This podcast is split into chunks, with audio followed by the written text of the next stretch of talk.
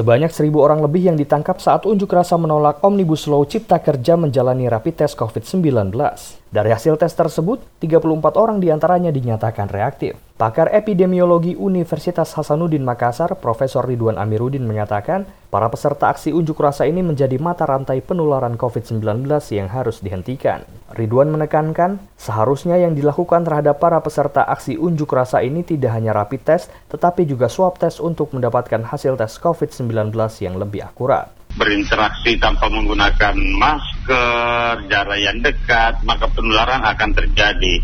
Intensitas penularan, interaksi sosial yang sangat dekat, makan minum bersama tanpa menggunakan masker, tanpa protokol kesehatan, maka itu pasti akan terjadi penularan. Dan itulah sebenarnya yang terjadi sekarang di antara para pendemo ini. Jadi istinya jangan dites cepat saja, tapi langsung saja di swab supaya langsung mereka ketahuan positif negatifnya. Dengan demikian ini juga meningkatkan angka cakupan tes. Jadi indikator-indikator itu sebenarnya harus dipenuhi juga. Jadi kalau rapid test saja itu kan kita sudah tahu berapa validitasnya sehingga masih ada yang lolos di antara itu sebenarnya. Profesor Ridwan Amiruddin menambahkan, dari hasil rapid test terhadap para peserta aksi unjuk rasa ini dapat digambarkan bahwa potensi penularan pada kerumunan massa dapat terjadi dengan mudah. Siapa pun yang ada di dalam kerumunan, terlebih jika tidak disiplin menerapkan protokol kesehatan, maka akan beresiko tinggi tertular COVID-19 dari peserta lainnya yang berstatus orang tanpa gejala atau OTG.